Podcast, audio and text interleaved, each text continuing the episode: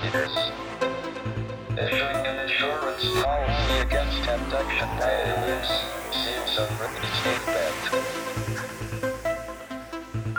This brings me to the last of the big questions, the future of the human race. If we be the only intelligent beings in the galaxy, we should make sure we survive and continue.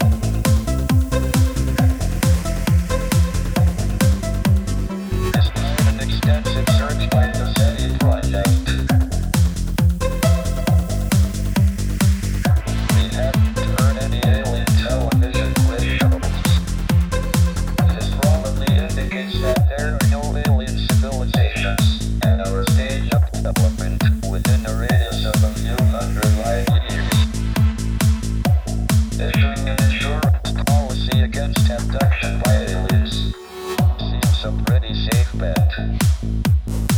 Seems a pretty safe bet. This brings me to the last of the big questions, the future of the human race.